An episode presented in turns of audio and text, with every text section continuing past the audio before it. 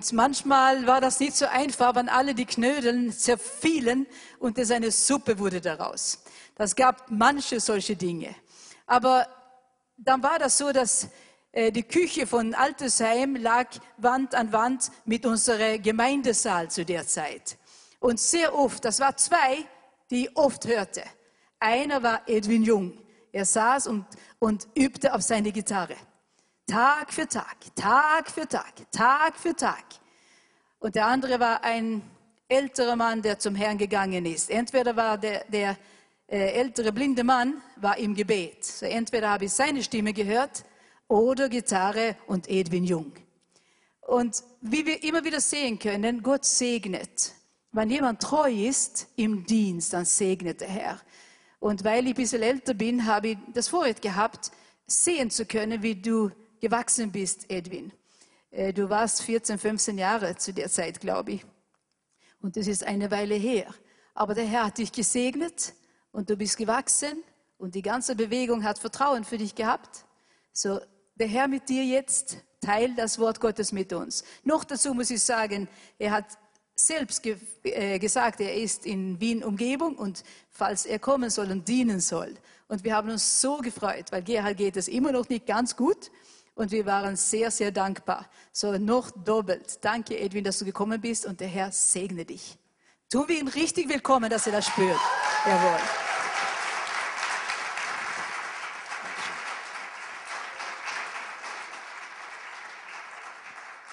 Danke für das herzliche Willkommen. Ich freue mich wirklich unter euch zu sein.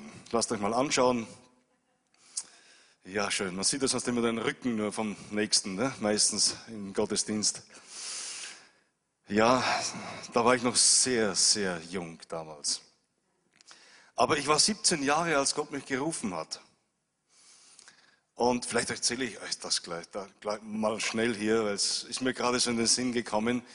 Ähm, 17 Jahre war, David war 17 Jahre alt, als er einen Ruf bekommen hat. Ich denke noch ein paar so, so alttestamentliche Helden. Also ich zähle mich nicht zu den alttestamentlichen Helden, ne? aber 17 Jahre scheint doch wirklich ein ganz besonderes Alter zu sein. Und ich war 17 Jahre alt damals und, und ja, wusste nicht so recht, äh, recht und schlecht, so wie soll ich meinen mein Dienst anfangen, was soll ich machen in meinem Leben mit den jungen Jahren, habe sehr viel in der Jugend mitgearbeitet dann. Und dann waren wir einmal auf einer Bibelschule in Deutschland, zu fünft in einem Käfer also so ein Kugelborsche damals noch, die alten Käfer, also die Vorgänger von denen es heute gibt. Und da waren wir zu fünft eingepfercht drin, zwei lange Lulatschs und ich und noch ein paar. Und irgendwie war das toll und, und mit so jungen Jahren. Und dann war ich auf der Bibelschule und dann habe ich gedacht, Mensch, habe das erste Mal die Stimme Gottes gehört, da, da gehörst du eigentlich hin. Und dann war ich lange unschlüssig, ja, wie soll das gehen? Und als junger Kerl und, und ähm, habe mich dann auch noch verliebt, auch noch mit 17 Jahren, schon sehr bald. Bin jetzt 31 Jahre verheiratet. Ja, meine Frau ist glücklich und ich auch. und ähm, dann, dann eines Tages stand ich so am Fenster in unserer Küche und sah hinaus, so in den Wald und dachte, Mensch, toll hast's. Ich war dann schon ein bisschen älter, 21 war ich dann und habe den ersten Ruf ganz vergessen. Und dann habe ich so rausgeschaut, toll hast du, hast eine Arbeitsstelle, du arbeitest in der Gemeinde mit, hast eine tolle Frau, wir hatten uns ein neues Auto angeschafft. Es war einfach alles so, wie man sich so halt ein junges Leben vorstellt. Ne? Und dann plötzlich spricht der Stimme zu mir, hey, du gehst auf eine Bibelschule. Der war nicht laut, aber so, dass ich es hören konnte. Und das bedeutete damals, also für die Jüngeren, das ist noch so lange zurück, da gab es die EU noch nicht in Österreich und da waren noch die Grenzen und da gab es auch noch ganz schön viele Grenzen zwischen Deutschland und Österreich. Wir hatten in Österreich keine Bibelschule, also musste ich nach Deutschland gehen. Und in Deutschland äh, war das schwierig, weil da gab es dann keine Arbeitsgenehmigung damals noch nicht, ja, weil meine Frau könnte arbeiten oder wollte auch, das war nicht möglich so. Und ähm, wir mussten alles verkaufen, was wir haben Also Auto und so weiter, alles auflasten und das war, als würde man heute nach Afrika gehen oder so. Ne?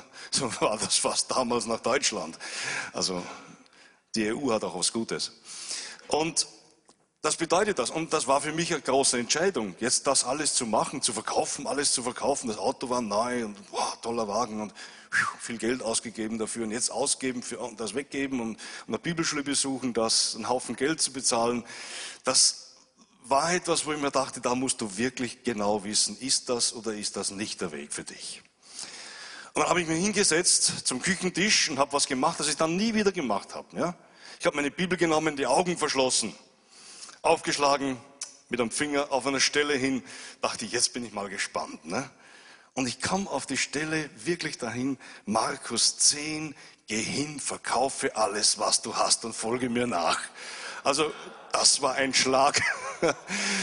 da hat Gott ganz klar zu mir gesprochen. Und das war eigentlich dann das grüne Licht, äh, sagen, okay, ich bin bereit. Das hat, hat ein bisschen mehr braucht bei mir, aber das war dann das grüne Licht und dann bin ich gegangen. Ein Jahr später, wir haben das noch vorbereitet natürlich, und dann bin ich gegangen und ich weiß heute, es war Gottes Ruf. Wenn es auch nicht immer leicht war und jeder, der im geistlichen Dienst steht, weiß, es gibt Höhen und Tiefen, es ist oft schwere Zeiten hindurch, aber Gott ist gut, er ist wunderbar und er hat uns hindurchgeführt bis heute. Und dass ich heute hier stehe, ist auch eine Gnade. Ja. Ich denke oft, wer bin ich, wo komme ich her? Ich bin ein einfacher Mann vom Lande. Ne? Mein erster Beruf war Zimmermann. Auch schon, auch schon was Prophetisches. Ne? Jesus war auch Zimmermann. Ne? Ähm, und das war so das Erste. Und von da an äh, durfte ich dann nachfolgen. Und ich freue mich heute hier bei euch zu sein. Ich habe etwas am Herzen. Und zwar, als ich hier im Lobpreis war, bekam ich ein Wort. bete immer sehr stark, wenn ich in Gemeinden reise und Gottesdienste halte. Herr, gib mir ein Wort von, von dir an die Gemeinde oder an Einzelne. Gib mir ein prophetisches Wort. Weil ich denke, wir haben, und die Bibel spricht, wir haben einen prophetischen Geist. Und wir brauchen einen prophetischen Geist. Wir brauchen das Wort Gottes. Das Wort Gottes ist unsere Grundlage. Darauf bauen wir unseren Glauben auf. Wir bauen den Glauben nicht auf Prophetien auf. Wir bauen ihn auf den Wort Gottes auf. Aber Gott schenkt uns Prophetien hinein, spricht hinein in unsere Situationen, in Gemeinden, in Situationen von Persönlichkeiten oder von uns ganz persönlich, unserem persönlichen Leben und möchte uns einfach da aufrütteln, möchte uns begegnen. Und ich habe so gespürt, dass Menschen da sind heute, die zwar hier sind, Gott anbeten am Samstag, Sonntag, heute Samstag hier bei euch, die meisten feiern Sonntag, viele feiern Sonntag, im Gottesdienst, aber im Alltag dann richtigen Durchhänger haben. Richtig reinsacken. Ich weiß nicht, ob es viele betrifft oder einige betrifft heute. Ich habe das so, so verspürt und es war auch ein Wort von Janet, die, das du auch als Ermutigung weitergegeben hast. Äh, ich denke, Gott möchte dir begegnen. Gott möchte nicht, dass wir, dass wir von Sonntag zu Sonntag so, so wie eine Hängematte, ne? Unter der Woche hängen wir durch, am Sonntag geht es wieder auf und dann wieder, wieder runter, sondern Gott möchte, dass wir im Alltag wirklich durchtauchen durch diese Wellen, auf und ab. Und ich kenne das von meinem Leben von früher auch, auf und ab, das macht uns nur kaputt. Aber Gott möchte dich, möchte dir wirklich begegnen, dass du nicht mehr auf und abtauchen musst, sondern dass du durchtauchen kannst. Er möchte dir zu dir sprechen. Du brauchst keine Maske zu tragen. Manchmal tragen wir eine Maske am Gottesdienst und denken, ja, wenn ich dann nur freundlich reinschaue und die Hand hebe, dann weiß keiner und dann geht's mir gut und es passt. Vergiss das. Komm lieber so, wie du bist und wenn du am Boden liegst. Komm so, wie du bist. Sei, leg deine Maske ab. Sei einfach, wer du, so wie du bist. Und Gott will dir dann begegnen. Wenn du eine Maske trägst, kann Gott dir nicht begegnen. Er wird durch deine Maske nie durchdringen. Da können Menschen nicht durch, da kann Gott nicht durch, weil Gott uns respektiert und unsere, sage ich mal, Intimsphäre respektiert. Aber wenn du sagst, Gott, da bin ich, schau mal, so schaue ich wirklich aus, so dreckig geht's mir eigentlich. Das mache ich unter der Woche, das ekelt mich an dann will Gott dir begegnen. Und ich denke, Gott möchte dir heute begegnen. Sei einfach offen dafür. Auch jetzt während, während dem Wort Gottes oder, oder, im Gebet einfach vor Gott. Gott will dir begegnen. Ähm, ich habe ein Wort am Herzen und ich habe gespürt, das ist schon aufgebaut worden heute Abend. So in die Richtung hin. Äh, Paulus, der Apostel Paulus, der reiste einmal nach Ephesus. Ephesus ist eine kleine Stadt in Kleinasien oder damals eigentlich schon eine ganz bedeutende Stadt gewesen. Und äh, da war eine kleine Gemeinde entstanden, Apollos. Wir kennen Apollos, ne? der war auch so ein, ein richtiger Evangelist. Der ging hinaus und, und, predigte das Wort Gottes, evangelisierte. Männer und Frauen kamen zum Glauben in Ephesus dort. Und dann, dann kommt Paulus nach einiger Zeit dorthin auf seiner Missionsreise und er stellt eine ganz interessante Frage. Er, er, er, er kommt hin dort, sieht die Männer, kommt in den Hauskreis, das war seine Hausgemeinde, eine kleine, und er fragt eine wesentliche Frage. Nicht, habt ihr den Zehnten gegeben? Ist auch wichtig. Sondern eine andere Frage, habt ihr den Heiligen Geist empfangen, als ihr gläubig wurdet? Und das hat mich einmal so angesprochen. Ist das so? Und damit meine ich jetzt nicht einfach die Innewohnung des Heiligen Geistes, wie wir ihn auch bei der Neugeburt erleben. Hiermit meine ich eigentlich das, was Paulus meint, auch damit, äh, die Erfüllung mit der Kraft des Heiligen Geistes. Weil danach legt er ihnen die Hände auf und das heißt, und sie fingen an, in neuen Sprachen zu sprechen, wie wir heute auch schon gehört haben. Und sie fingen an, in neuen Sprachen zu sprechen und die Kraft des Heiligen Geistes kam Vielen Dank, vielen Dank. Genau da rein, super. Kam der Heilige Geist und sie fingen an, in dieser Kraft Gott zu loben und zu preisen. Und ich frage auch immer wieder in den Gemeinden, hast du den Heiligen Geist empfangen, als du gläubig wurdest? Vielleicht denkst du jetzt, ja, wir sind doch eine Pfingstgemeinde, wir sind doch eine charismatische Pfingstgemeinde. Das ist die Frage ist überflüssig. Ich sag dir was dass ich in viele Gemeinden komme und Gerhard und Janet wissen das bestimmt auch, in, ob das in Europa, in Amerika ist, viele Gemeinden äh, oder viele Christen in den Pfingstgemeinden und charismatischen haben nicht mehr den Heiligen Geist. Die Taufe im Heiligen Geist und die Kraft des Heiligen Geistes.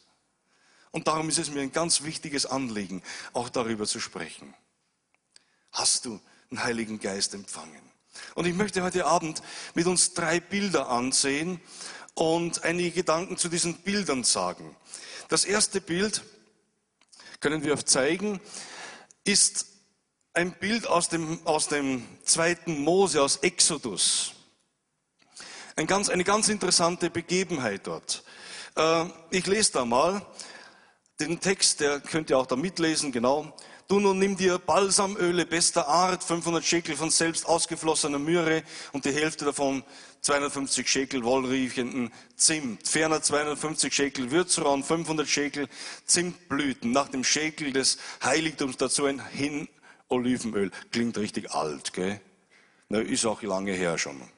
Und mache daraus ein Öl der heiligen Salbung, eine Mischung von Gewürzsalbe, ein Werk des Salbenmischers. Es soll ein Öl für die heilige Salbung sein.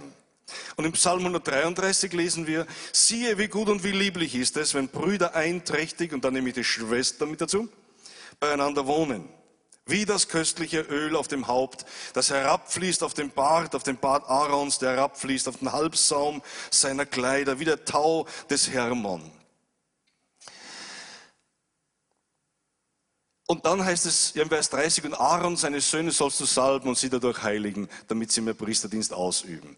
Nun, was ist die Geschichte dazu? Das war, im, das war auf der Wüstenwanderung eine ganz besondere Geschichte. Das damalige Heiligtum, diese, diese Stiftshütte wurde aufgebaut. Das war das, die, der Ort der Begegnung, wo die Menschen über die Priester und den Hohepriester Gott begegnen konnten, wo die Opferungen stattfanden. Das wurde dann in der Wüste gemacht. Nachdem das alles gebaut wurde, war es nötig, dass das Ganze eine Salbung erlebt von Gott her, eine Einweihung Gottes erlebt. Und äh, Mose bekommt den Auftrag, dieses eigenartige Salböl hier zuzubereiten. Ja? Und, und dieses Salböl war ja nicht nur ein wenig, das war ja eine Menge. Das war nicht nur ein Fläschchen, so wie wir es gewohnt sind heute, wenn wir, wenn wir da äh, die Stirne anstreichen damit und im Namen Jesus salben. Das war ein, ein ganzes Fass voll Salböl war das, das hier zubereitet worden ist. Und Und damit sollten die Opferaltäre, die Geräte gesalbt werden und vor allem Aaron als hoher Priester und seine Söhne als Priester. Und man muss sich das vorstellen. Das war in der Wüste dort ein Volk von 600, mindestens 600.000 bis einer Million und wahrscheinlich noch mehr Menschen, die sich hier versammeln. Und, und, und Aaron steht da, die Priester stehen da, seine Söhne stehen da, Mose steht da, da im Wüstensand und alle gucken zu und schauen, was passiert da unten jetzt? Was geschieht da? Und dann wird dieses Salböl genommen und wird ausgegossen über Aaron zunächst als erster. Vollkommene Ganzkörpersalbung. Ja? Und das ist schon ein interessantes Bild. Das machen wir ja heute nicht mehr. Ne? Ähm, müssten wir auch wahrscheinlich ein bisschen um, umkoordinieren hier, wenn man sowas machen würde. Ähm, und vielleicht gäbe es dann wegen Ölverschmutzung und so manche Probleme hier in Österreich. Aber eine Ganzkörpersalbung, ein Zeichen, dass Gottes Salböl, die Salbung des Heiligen Geistes über Aaron hinab, über Aaron fließt, den ganzen Körper. Und wir könnten uns jetzt das Bild noch näher anschauen, das was ich jetzt nicht tun will. Aber dieses Salböl, das ja auch von oben, vom Kopf bis hinunter an die Füße reicht, hinunter, hinabläuft und so den ganzen, den ganzen Menschen, Aaron, unter die Salbung Gottes stellt. Und mir ist einmal da, das ist nicht, das ist der Exkurs. Einmal ist mir das so groß geworden, ich habe das Bild einmal betrachtet, so mit dem inneren Auge. Denk mir, das Öl, das fließt dann über, über den Kopf des Aarons und, und, und trifft hier all, all unser, unser, unser ganzen Denken, unser Fühlen, unser, ganze, und unser ganzes Wollen unser ganzer Kopf, dann die Augen, mit denen wir in die Welt hineinschauen. Was schauen wir an? Sind unsere Augen gesalbt von, der, von dem Salböl Gottes? Unsere Ohren, unser Mund, unsere Zunge, sind sie gesalbt vom Salböl Gottes? Oder, oder verschließen wir den Mund davor? Den will ich behalten für mich. Die Zunge gehört mir. Ne? Aber ich dachte so, wenn das so runterläuft, wie das Bild auch in, in, in, in Psalm 133 beschrieben wird von Aaron, runter ganz bis zu an den Boden. Alle, alle Teile von, von, von, von Aaron waren gesalbt mit der Salbung. Also ich will jetzt nicht darauf eingehen. Da könnten wir jedes Einzelne könnten wir uns anschauen, was das bedeutet. Aber nehmt das Bild einfach mal mit, ja. Und die Sexualität, alles ist unter der Salbung Gottes. Der ganze Mensch. Also wenn wir in die Salbung Gottes hineingehen, dann ist das nicht nur ein frommes Gefühl, sondern es ist mehr, es ist eine, es ist eine Heiligung Gottes. Unser ganzer Mensch, unser ganzes Menschsein wird, wird geheiligt. Und dann, als Aaron dort wegtrat von der Stelle, was blieb über? Die Spuren. Jeder konnte sehen, da wurde ein Mann, Mensch gesalbt. Und ich wünsche mir das. Ich wünsche mir das, wenn ich in dieser Welt spazieren gehe, wenn ich hineintauche in den Alltag, in die Gesellschaft dieser Welt, dass die Menschen sehen, da ist ein Mensch, der ist gesalbt von Gott. Da fließt etwas, da ist ein Segen, da fließt etwas hinein in die Gesellschaft. Und das ist das Bild, das wir hier haben. Aaron war als hohe Priester eingesetzt. Er war Mittler zwischen Gott und Mensch und Volk. Und er hatte eine ganz besondere Rolle, eine ganz besondere Stellung. Deshalb auch diese besondere Salbung. In diesem Arbeitsbereich, in dem der hohe Priester Aaron stand, äh, da begegnete er Gott und begegnete er den Menschen. Da begegnete er das Volk durch ihn, dem lebendigen, allmächtigen Gott. Hier fand Versöhnung statt zwischen Himmel und Erde, Versöhnung zwischen einem allmächtigen, heiligen Gott und dem Menschen, die wir unsere Füße hier so mitten im Dreck dieser Erde haben. Versöhnung durch einen gesalbten Menschen wie Aaron. Wow. Gott benutzt ihn als Werkzeug. Die Salbung Aarons und seiner Söhne brachte, brachte das Volk Gottes mit dem lebendigen Gott in Verbindung. Und da floss ein Segen. Er war Mittler zwischen Gott und Mensch. Nun machen wir einen Sprung ins Neue Testament. Im neuen Bund gibt es nur mehr einen Hohepriester, Jesus, das wissen wir, ein für alle Mal. Er ist der Hohepriester und er hat ein für alle Mal ein Opfer gebracht, das unwiederholbar ist. Und er wurde durch dieses Opfer zum einzigartigen Mittler zwischen Gott und Mensch. Das ist Christus, der hohe Priester für uns. Aber, jetzt kommt's. Dieser hohe Priester Christus hat uns als seine Kinder als Priester eingesetzt, auch als Mittler eingesetzt zwischen ihm und den Menschen hier. Er hat dich eingesetzt. 1. Petrus 2,9. Ihr aber seid das auserwählte Geschlecht, das königliche Priestertum, das heilige Volk. Ihr aber seid, hallo, ihr aber seid. Jeder Einzelne. Du bist ein Priester Gottes. Du stehst in einem Versöhnungsdienst. Du stehst in einer Salbung Gottes, um Menschen mit dem lebendigen Gott in Verbindung zu bringen. Oft denke ich mir, Mensch, ich weiß gar nicht, was ich da, was ich da bin. Ist etwas Großartiges, zu was Gott uns eingesetzt hat. Wir dürfen ganz legitim Priester und Priesterinnen Gottes sein. Er hat uns dazu gemacht. Gemeinsam mit Christus stehen wir zwischen Gott und Mensch und dürfen der Salbung des Heiligen, in der Salbung des Heiligen Geistes leben und den Menschen dienen. Wisst ihr, ich glaube, dass durch die Gemeinde ein mächtiger Segen hineinfließt in diese Welt. Oft ist uns das gar nicht so richtig bewusst.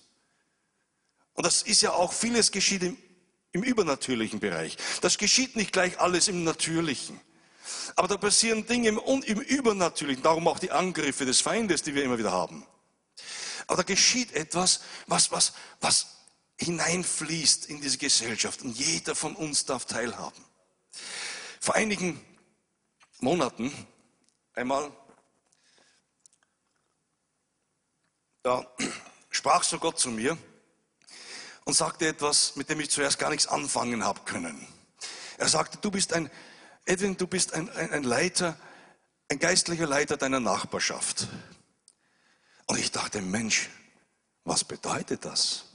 Geistliche Leiterschaft in der Nachbarschaft. Ähm, wie soll das angehen? Ähm, die, die respektieren mich ja nicht als geistlicher Leiter in der Nachbarschaft. Ich wohne, ich wohne jetzt nicht in Wien, in, der, in einer, so einer größeren Ortschaft wie Wien. Ich bin in einer ganz kleinen Ortschaft wie Biomos mit 4000 Einwohnern. Ist auch ganz nett da wohnen, sage ich euch. Ja. Aber das kommt bei den Wienern gar nicht an, glaube ich. Gell? Und, aber, aber versteht mal, was, was bedeutet es, ein geistlicher Leiter zu sein? Und ich habe dann einfach angefangen, darüber nachzudenken, darüber zu beten und, und, und, und habe empfunden, es ist ein, ein, es ist ein geistlicher Dienst, einfach mal zu beten für die Nachbarschaft und, und das auszuüben, auch in der unsichtbaren Welt. Und vor kurzem, ein paar Wochen zurück, wurde ich wieder so angestoßen, während einer Predigt, irgendwo im Tiroler Land. Während einer Predigt plötzlich kommt mir der Gedanke, Edwin, du bist Leiter deiner Nachbarschaft. Ja, dachte ich, schön. Und habe weiter gepredigt. Dann komme ich nach Hause. Drei Tage später, meine Frau und ich gehen walken. Äh, als kleines Beispiel einfach nur. Das ist ein kleines Beispiel. Wir gehen walken, ja. Tut man das in Wien auch? Oder äh, jawohl, ja, genau. Und äh, gehen dann eine schöne Runde wieder mal und dann kommen wir zurück in unsere Nachbarschaft kommen dann fast zu unserem Haus, so um 500, 600 Meter weg. Dann ähm, kommt ein Arbeitsbus gefahren und einer meiner Nachbarn springt aus dem Bus aus, äh, läuft zu uns nach hinten und sagt, ich, ich, ich brauche euch, ich brauche euch. Dachte ich, ja, passiert öfter mal, ne, dass man jemand irgendwas braucht, ein Werkzeug oder irgendwas. Ne? Sagt ich brauche einen Rat. Okay, könnt ihr mir raten? Von meinem Freund und einem Freund von ihm, der Sohn, hat sich aufgehängt. An diesem Tag. Das erfahren und er wollte am Abend dringend dahin hingehen oder hinfahren und, und ihm einfach Trost spenden. Er ist ein sehr feiner Mann, jünger von mir. Und ja, na gut, äh, ihr wisst, da raten ist nicht immer so einfach, auch als Christ. Ne? Ist ja ganz schwierig. Aber wir haben dann mit ihm gesprochen und haben gesagt, ja, das und das können wir ja, können, da können wir dir helfen. Und wir gingen dann gemeinsam bis vor unser Haus auf der Straße. Aber eines tun wir, wir beten für dich. Ja? Wir werden heute Abend, wenn du darüber fährst, meine Frau und ich, wir werden hinter dir stehen und für dich beten. Danke, sagt er. Und dann sagt er, komm, lasst euch umarmen und hat uns umarmt auf der Straße. Ich dachte schon, was werden die Nachbarn jetzt denken? so, ein, so kurzer Gedanke kommt dann immer gleich. Gell? Und, und ich dachte, wow, da ist jemand, der eine geistliche Leiterschaft braucht. Und dann wurde es mir mehr und mehr klar. Wir haben einen Dienst in unserer Nachbarschaft. Und lasst uns den wirklich bewusst wahrnehmen. Priesterschaft, geistliche Priesterschaft, den Menschen dienen. Und wenn es nicht immer sehr viel sein kann, muss man sagen, oft ist, es, oft ist es wirklich nur das Gebet. Und dann gibt Gott wieder offene Türen und Gelegenheiten. Aber lasst uns diese nützen. Ich denke, da passiert in der unsichtbaren Welt was, das Auswirkungen auf die sichtbare Welt hat. Und es kommt der Tag, es kommt die Stunde. Dann werden die Menschen auch kommen und sagen, bitte bete für mich, gib mir einen Rat, hilf mir da weiter. Ich weiß, ihr seid von Gott gesetzte Leiter. Und das gilt jedem von uns. Da fließt ein Segen. Sind wir uns dessen bewusst? Ich komme zum zweiten Bild. Ein zweites Bild äh, ist, schaut toll aus, gell? Ich hoffe, es regt ein bisschen euren Appetit an. Psalm 23, Vers 5, auch eine sehr bekannte Stelle. Du bereitest vor mir einen Tisch angesichts meiner Feinde. Du hast mein Haupt mit Öl gesalbt. Mein Becher fließt über. Dieser Psalm 23 ist ja einer der bekanntesten Psalmen wahrscheinlich in der Bibel, den wir, ich nehme mal an, fast alle zitieren können auswendig oder zumindest sehr gut kennen, wird oftmals besungen. Äh, David spricht hier vom guten Hirten, der seine Schafe exzellent versorgt. Gott ist unser Versorger. Er ist unser Führer, der uns beschenkt. Hier in Vers 5 werden zwei besondere Bilder verwendet. Das erste ist, Gott bereitet uns einen vollen, gedeckten Tisch mitten im Feindesland. Wow dort, wo es am gefährlichsten ist. Ich habe jetzt da kein Bild dabei, aber, aber wir sind ja alle sehr kreativ. Und wenn wir uns das einmal vorstellen, damals die Kriege waren ja noch anders, als man sie heute führt. Das war Mann gegen Mann und es war ein großes Feld und da kamen die entgegen und die anderen entgegen. Und man muss sich dieses Bild vorstellen, dass, dass hier David vor Augen hat. Da steht eine eine, eine Armee bewaffnet bis an die Zähne äh, gegenüber dem israelischen Heer. Das kam ja öfter mal vor. Und, und, und David und seine Männer und seine Mannschaft stehen da und der Feind gegenüber und alle zittern, so wie es einmal heißt. Sie zitterten hinter Saul her, als Saul noch König war. Und David war es dann schon leichter, weil, sie Gott, weil er Gott vertraute. Aber da standen sie und dann sagt Gott zu David, schau mal her, da deine Feinde und da dazwischen decke ich dir einen Tisch voll, gebogen voll mit den besten Gaben. Und das setzt dich hin mit deinen Leuten und genieße. Da, wo es am gefährlichsten ist, in unmittelbarer Nähe der Feinde. Und er schenkt den Becher voll ein. Was meint das? Das meint auch, du hast Zeit, nicht nur hastig trinken, ne? so ein richtiger voller Becher, da braucht man Zeit dazu. Hinsetzen, genießen, nicht hastig. Das zeigt von der Ruhe, von Gott ist einfach überlegen in unserem Leben. Er ist überlegen über allem. Auch wenn der Feind sich auftürmt. Gott ist einfach größer. Er sagt, komm, komm, komm runter wieder. Steig ab, komm, setz dich hin. Steig vom Pferd und setz dich hin und trink mal deinen Becher leer. Und das zweite Bild ist das Salböl, das wir schon hatten. Das Salböl und Salb, Gott nimmt das Salböl und salbt das Haupt. Und im Alten Testament bedeutet das zweierlei. Es bedeutet einerseits Salbung zum Priester, wie wir bei Aaron sahen, also priesterliche Salbung. Und es bedeutet aber zweitens auch Salbung zum König. Es hat zwei Bedeutungen.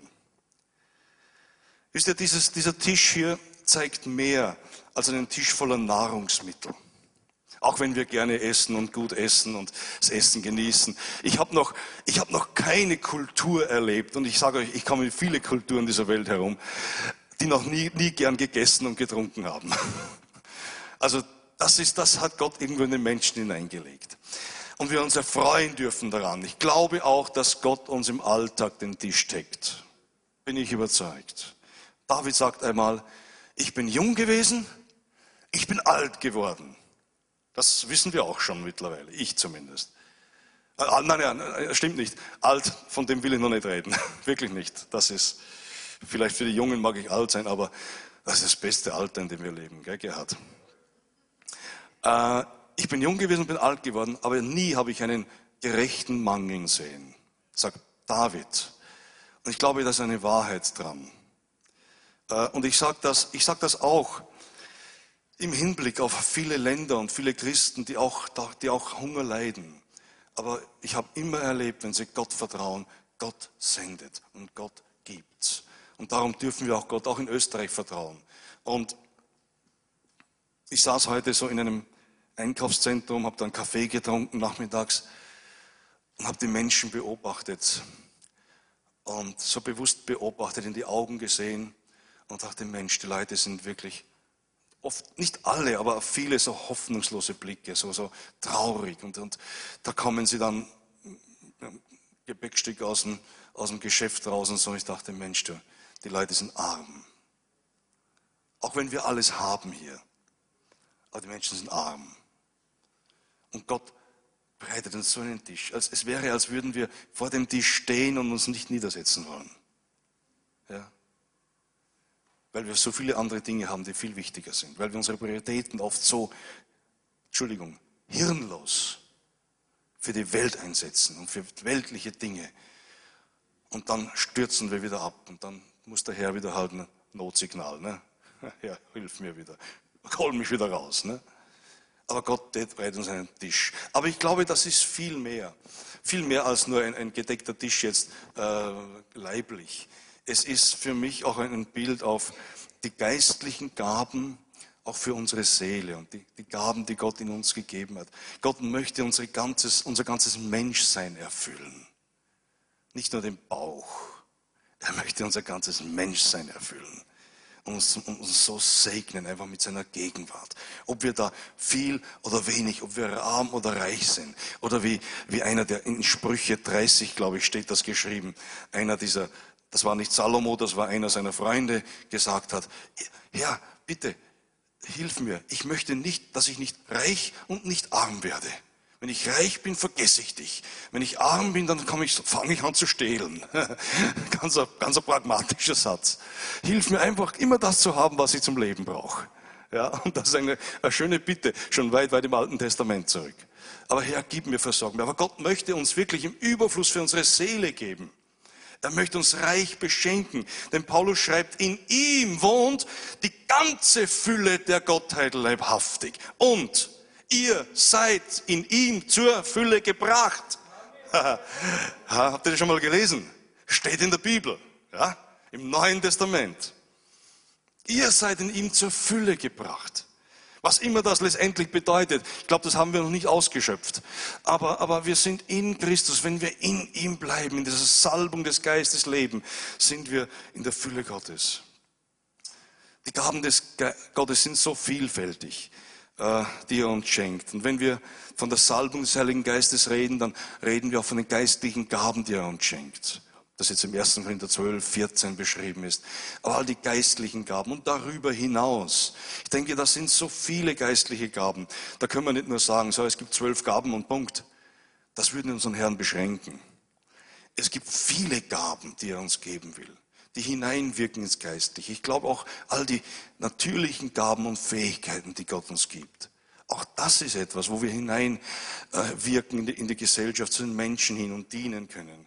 Und gerade im feindlichen Umfeld brauchen wir diese Gaben des Heiligen Geistes. Gott will, dass wir einander dienen mit diesen Gaben.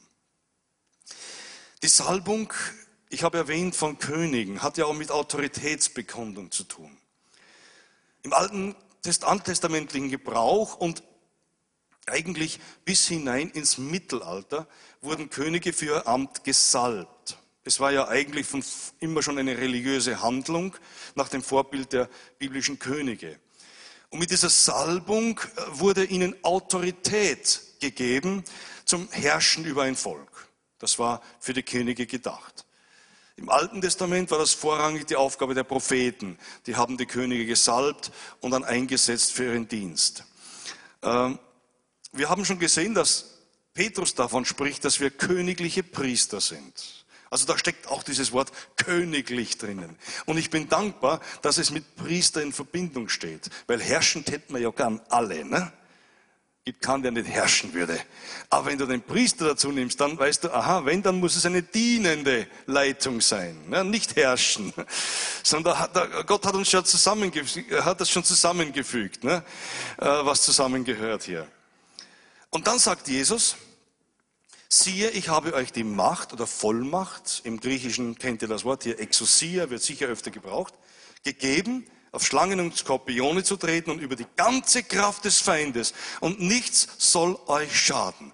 Gott gibt uns, seinen Kindern, Autorität, Vollmacht, Exousia. Nun, Schlangen und Skorpione haben wir nicht so viel in Wien wahrscheinlich, aber über die ganze Macht des Feindes, nicht nur über die halbe Macht oder um für die 90 Prozent, auch nicht 99 Prozent, über die ganze Macht des Feindes. Und das ist schon was Bezeichnendes. Beschenkt mit dieser Gabe Gottes, mit dieser Vollmacht. Ich habe mir mal angeschaut, dieses Wort Vollmacht, Exousia, hat vier Bedeutungen. Das eine ist, erste ist Vollmacht im Sinne einer juristischen Bevollmächtigung. Das heißt, ist ein juristischer Begriff auch. Äh, wenn man vom, vom, vom, wenn man vom, vom Staat her zum Beispiel die Macht bekommt, wie ein Polizist, ne, der die Tafel hebt und das Auto bleibt stehen. Also juristische Bevollmächtigung oder ein Richter oder, oder Staatsanwalt, die haben eine, eine, eine, eine Exousia, eine Vollmacht vom, bevollmächtigt vom Staat, richterlich, juristisch bevollmächtigt. Das steckt in diesem Wort. Wir haben eine Bevollmächtigung vom obersten Herrn, vom König der Könige. Es bedeutet weiters eine, eine physische und mentale Kraft. Ist auch interessant. Also dieses Wort Vollmacht, das Jesus hier gebraucht, äh, ist jetzt nicht nur eine juristische Befähigung, es, ist, es bedeutet auch eine physische und eine mentale Kraft.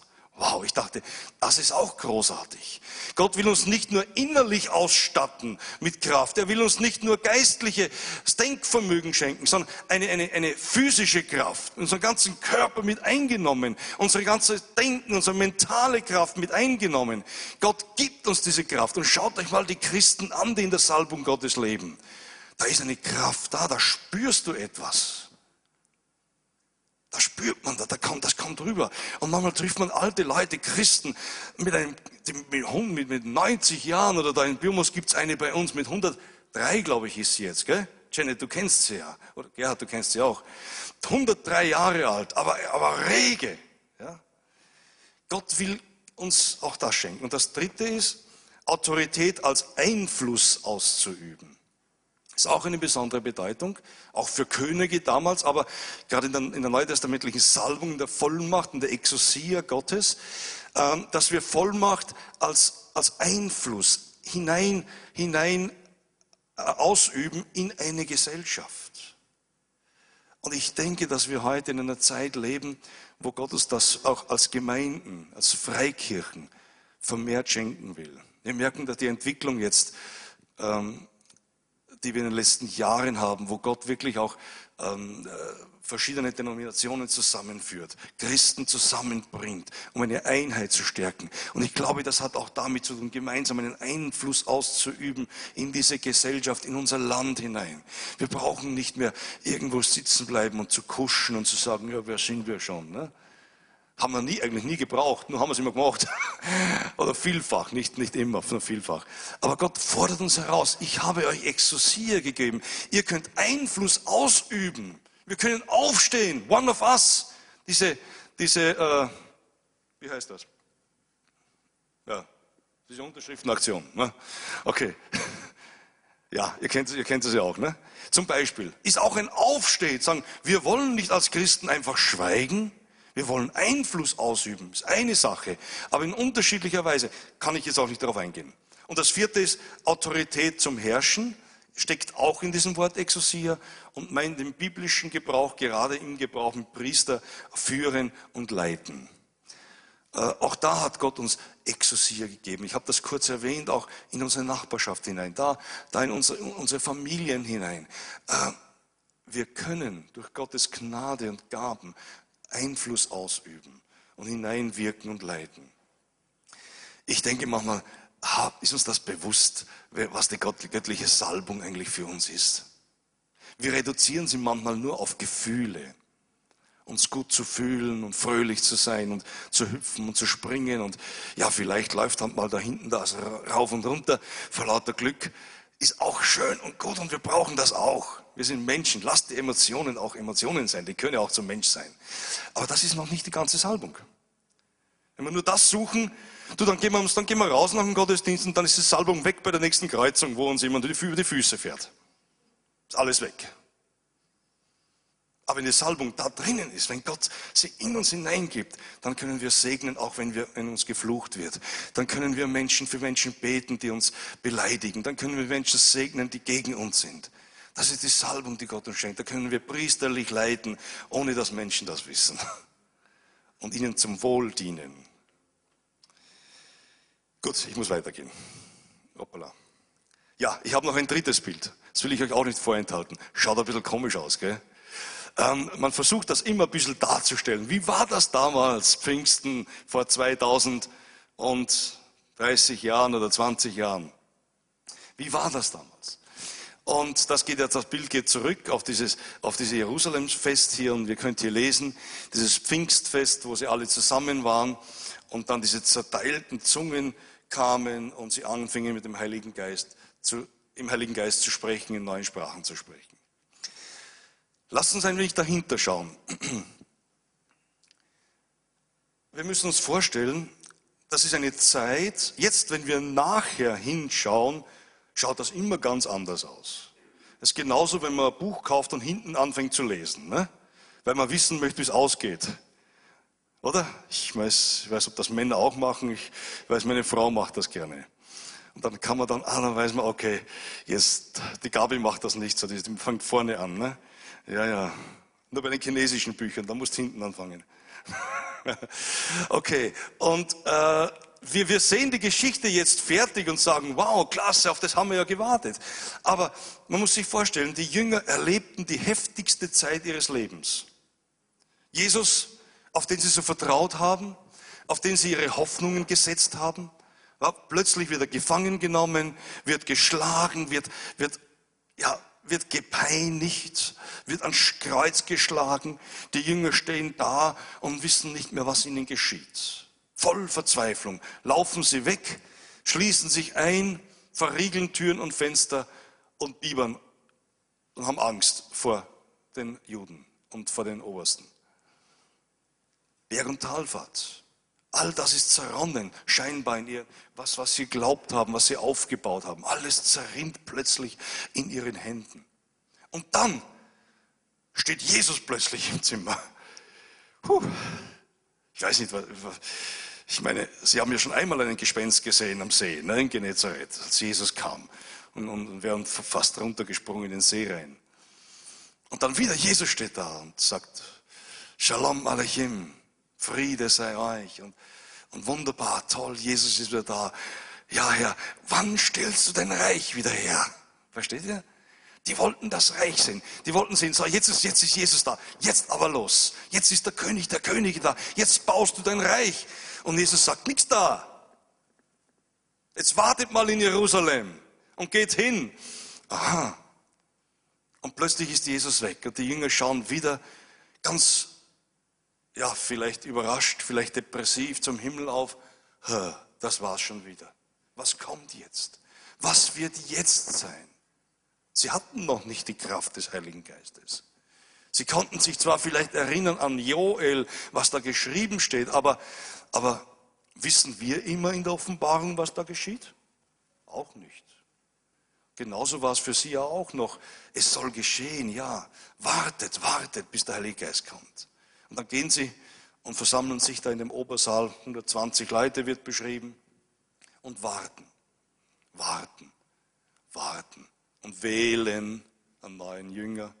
Sie keine Geduld gehabt haben und warten und beten. Das tun sie auch, ja, beten.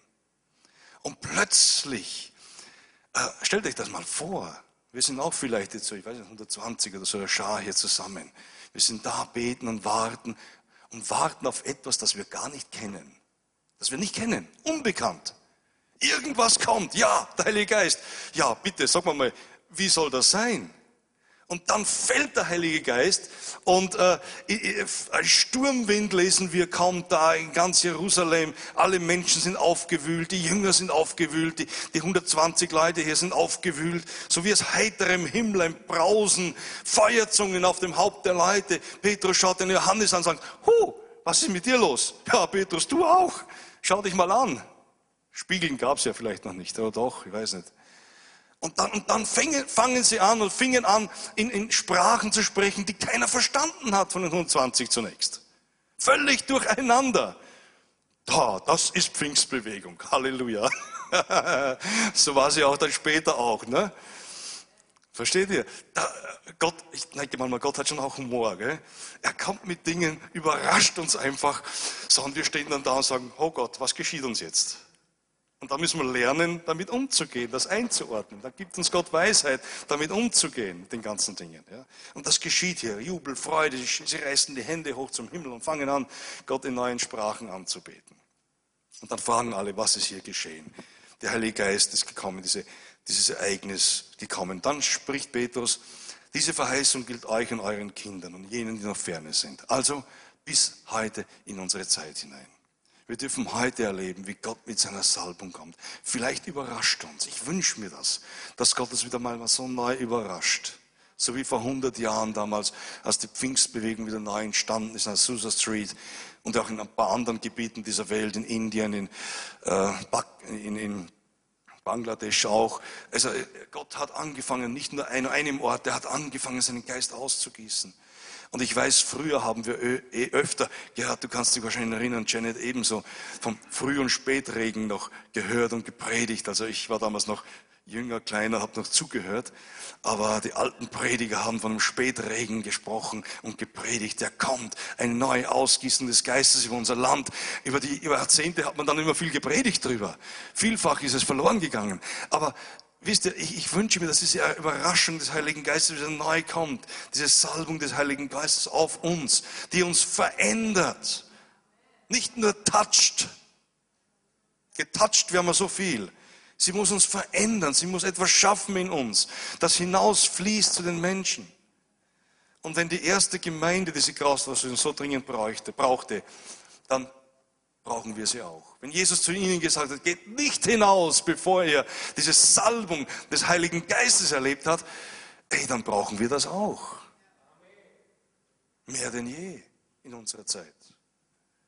Ich wünsche mir das. Von Jesus heißt es, Jesus von Nazareth, wie Gott ihn mit Heiligen Geist und mit Kraft gesalbt hat, der umherging und wohltat und alle heilte, die vom Teufel überwältigt waren. Denn Gott war mit ihm. Und wollen wir nicht kleine Jesusse sein? Wollen wir nicht kleine Jesusse sein, die so sind wie Jesus, die ihm nacheifern, von denen es auch heißen darf, und sie gingen hinaus an alle Ecken dieses Landes, in jede Stadt dieses Landes, hinaus zu den unerreichten Völkern unserer, unserer globalen Erde die noch nicht das Evangelium von Jesus gehört haben. Den Menschen in unserem Land, die, denen Jesus noch fern ist. Sie gingen hinaus und taten wohl und heilten ein paar Leute. Alle, die vom Teufel überwältigt waren. Dieser Vers sollte nicht nur von Jesus damals so heißen, sondern sollte ein Bestandteil der Gemeinde Jesu heute sein ich weiß und wir sehen, es beginnt, es, es, es beginnt, es, es, tut sich da und da wirklich einiges, auch in unserem Land. Aber, wir, aber halten wir durch, wir brauchen den langen Atem. Wir brauchen langen Atem manchmal. Aber wir sollen an die Verheißungen Gottes glauben, denn dann kommt die Kraft Gottes auch. Solange es Menschen um uns gibt, die krank sind, die verloren sind, Menschen, die vom Teufel überwältigt sind, und da gibt es viele, müssen wir uns nach dieser Kraft ausstrecken und diese Salbung des Heiligen Geistes erleben. Und das wünsche ich, wünsche ich euch auch hier im WCC, im Jesuszentrum. Das wünsche ich euch, jeden Einzelnen. Und das ist nicht nur pauschal jetzt. Es ist schön, wenn wir es pauschal erleben, aber es gilt jeden Einzelnen. Wir, wir gehen ja hinaus im Alltag. Unser Christsein spielt sich ja nicht hier ab. Hier ist nur die Tankstelle. Hier werden wir aufgetankt. Ne? Voll betankt mit der Salbung Gottes und dann dürfen wir hinausgehen und den Menschen dienen. Und wisst ihr, wenn wir keinen Ausfluss haben, dann zerbersten wir einmal vor lauter Salbung. Und ähm, diese Bescherung brauchen wir nicht erleben. Die, bringen, die bringt viel Unruhe, Verletzungen mit. Ne? Wenn die Salbung nicht hinausgeht zu den Menschen, dann, dann, dann, dann ja, es soll hinausgehen. Und, und da möchte ich euch ermutigen. Ich möchte noch ein Gebet sprechen, möchte für euch beten. Stehen wir gemeinsam auf. Ich möchte einfach beten, dass Gott dich einfach jetzt mit, der, mit seiner Salbung ganz neu erfüllt. Da, wo du stehst, du kannst jetzt, es ist der Heilige Geist selbst. Streck dich aus nach ihm. Streck dich aus nach dem Heiligen Geist und sag, hier bin ich. Ich brauche diese Salbung Gottes ganz neu in meinem Leben. Wenn du noch nicht im Heiligen Geist erfüllt bist, dann komm nach vorne. Und, und, und hier gibt es Menschen, die für dich beten wollen, dass du die Erfüllung im Heiligen Geist erlebst. Wenn du die Erfüllung erlebt hast, dann strecke dich aus nach einer neuen Salbung Gottes für dein Leben. Denk daran, Gott hat dich als Priester gesetzt in deine Stadt, in dein Dorf, in deine Umgebung, in deine Nachbarschaft, in deine Familie. Dass du einen priesterlichen, salbungsvollen Dienst ausübst da hinein. Jesus, Halleluja. Karabashia la barabasia la modoshinda. Korashento sorabalasia la mandorobogoroshia sia la bantoko koranda. Halleluja, Jesus. Geist Gottes, wir beten zu dir jetzt. Geist Gottes, wir beten, dass du kommst in deiner Kraft und deiner Salbung. Du kennst uns, du kennst unser Innerstes, unser Verlangen. Du kennst unser Sehnen danach, dass wir mehr von dir ergreifen und erleben möchten, Herr. Nicht für uns, nein, sondern um weiterzugeben in eine Gesellschaft, die krank, die verloren ist, die vom Teufel überwältigt ist. Herr Jesus, wir beten, dass du uns wirklich in eine Salbung hineinsetzt, wo Menschen geheilt werden, wo Menschen befreit werden, wo Menschen in die Gegenwart Gottes geführt werden, Herr. Wir möchten einen priesterlichen Dienst ausüben dürfen in unseren Familien, in unseren Nachbarschaften, in unseren Städten, Herr, in unserem Land Österreich und darüber hinaus. Gott, wir möchten nicht länger einfach zusehen, was kaputt geht in dieser Welt Herr, wir möchten eine Salbung sein für die Menschen, eine Salbe, die Heilung bringt. Und ich bete jetzt für meine Brüder und Schwestern hier in diesem Raum. Ich bete für jeden Einzelnen, der hier vor dir steht heute und sich ausstreckt nach dir, dass du eine neue Portion deines Heiligen Geistes schenkst. Aber nicht nur ein wenig, sondern die Fülle schenkst, Herr Jesus. Du hast einen reich gedeckten Tisch für uns. Herr, da ist kein Mangel. Da ist alles da, was wir brauchen zum Leben, Herr. Das willst du schenken heute Abend. Jesus, und ich bete für diejenigen, die gekommen sind mit einem richtigen Durchhänger. Herr Jesus, wo, wo, wo ihr Leben wirklich so, ja, vielleicht nennen sie es beschissen ist. Aber Jesus, du bist da, um Neues zu schenken. Du bist da, um eine neue Kraft, eine neue Salbung, eine neue Heilung zu geben, Jesus um Sünde zu reinigen, neu zu machen, gerade jetzt durch deinen Geist, Jesus. Halleluja. Halleluja, Geist Gottes. Wir beten um deine Salbung gerade jetzt, Herr. Wir beten, dass du diesen Raum erfüllst mit deiner Gegenwart, Jesus. Gott, Gott, Gott. Und jeder, der sich jetzt ausstreckt nach dir, darf empfangen. Und ich rufe dir zu im Namen Jesu, empfange empfange den Heiligen Geist. Empfange die Salbung des Heiligen Geistes, denn sie ist dem gegeben, der glaubt und vertraut. Jesus, wir danken dir für deinen Geist. Wir danken dir für deine Wirkungen. Wir danken dir für deine Gegenwart, Jesus. Danken dir, dass du dasselbe bist, gestern, heute und in Ewigkeit. Halleluja, Halleluja, Jesus. Oh, Herr diese Ströme des lebendigen Wassers aus. Oh, Herr, über uns. Lass uns die Hände aufheben und dieses Lied singen. Oh Herr, gieße neu den Kraft des Heiligen Geistes aus. Oh Herr, über uns. Halleluja.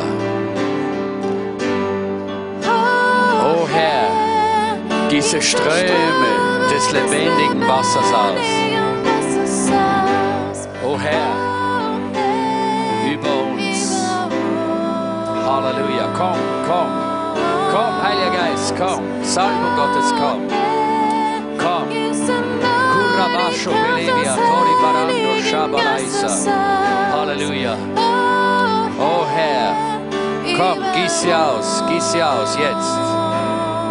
Komm, Herr.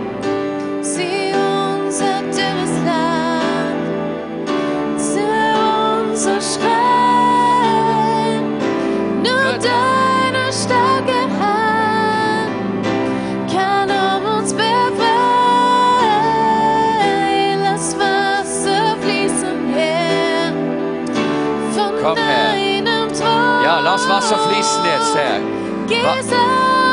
Halleluja. Komm in unser Land mit deinem Lebensstrom. Komm her. Oh, Herr, diese Ströme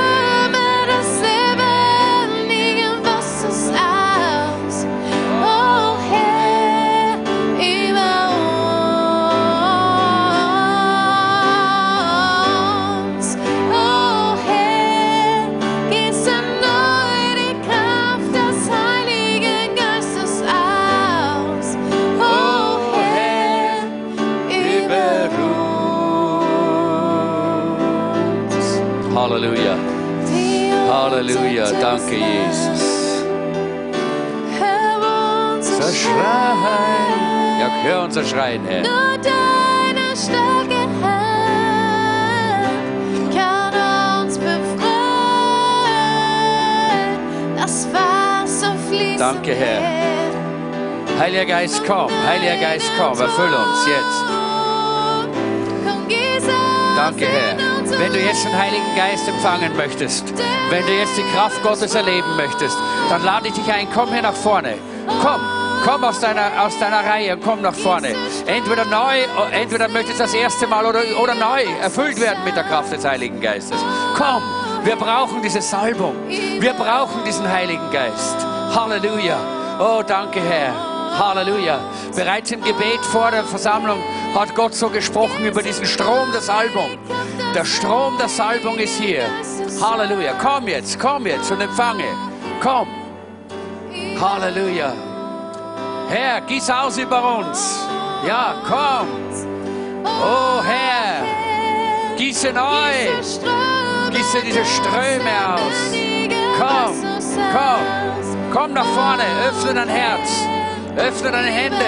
Streck dich aus. Oh, Herr, komm. Shobrasso belevia. Mori banando, poribasso balevia tomine. Halleluja. Danke, Herr. Danke, Herr. Danke für deine Kraft. Danke, Herr. Halleluja.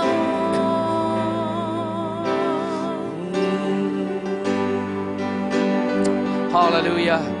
Halleluja. Es ist so wunderbar, wie der Heilige Geist in einer prophetischen Art und Weise heute gesprochen hat. Wie gesagt, bereits vorher äh, vor, haben wir im Gebet empfunden, dass äh, der Herr Ströme der Salbung schenken wird heute. Ströme der Salbung. Und äh, Pastor Edwin war noch nicht da und er hat noch nicht, er hat das gar nicht gehört und ich wusste auch nicht von ihm. Und äh, er hat genau das gepredigt, diese Ströme der Salbung, die wir brauchen. Und genau das will Gott dir heute geben. Ist es nicht wunderbar?